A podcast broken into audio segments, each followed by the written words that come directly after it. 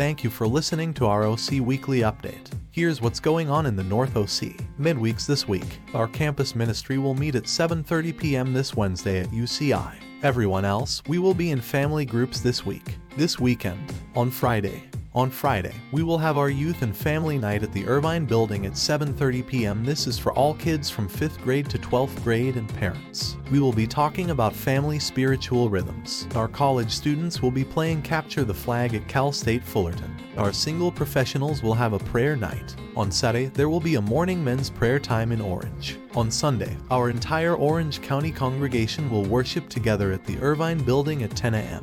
We will be streaming live on YouTube and Facebook. Don't forget to sign up for recurring giving on our website or church app. You can go to either one and click on your local ministry. Please consider doing this today as it will enable the church to save tons of money on fees and allow the church to do more good work in our ministries and communities. More upcoming events. The Metro LA region of the Los Angeles Church has invited any Orange County couples to join the Love Boat Marriage Retreat. You can register online. That's what's going on in North OC. Have a good week.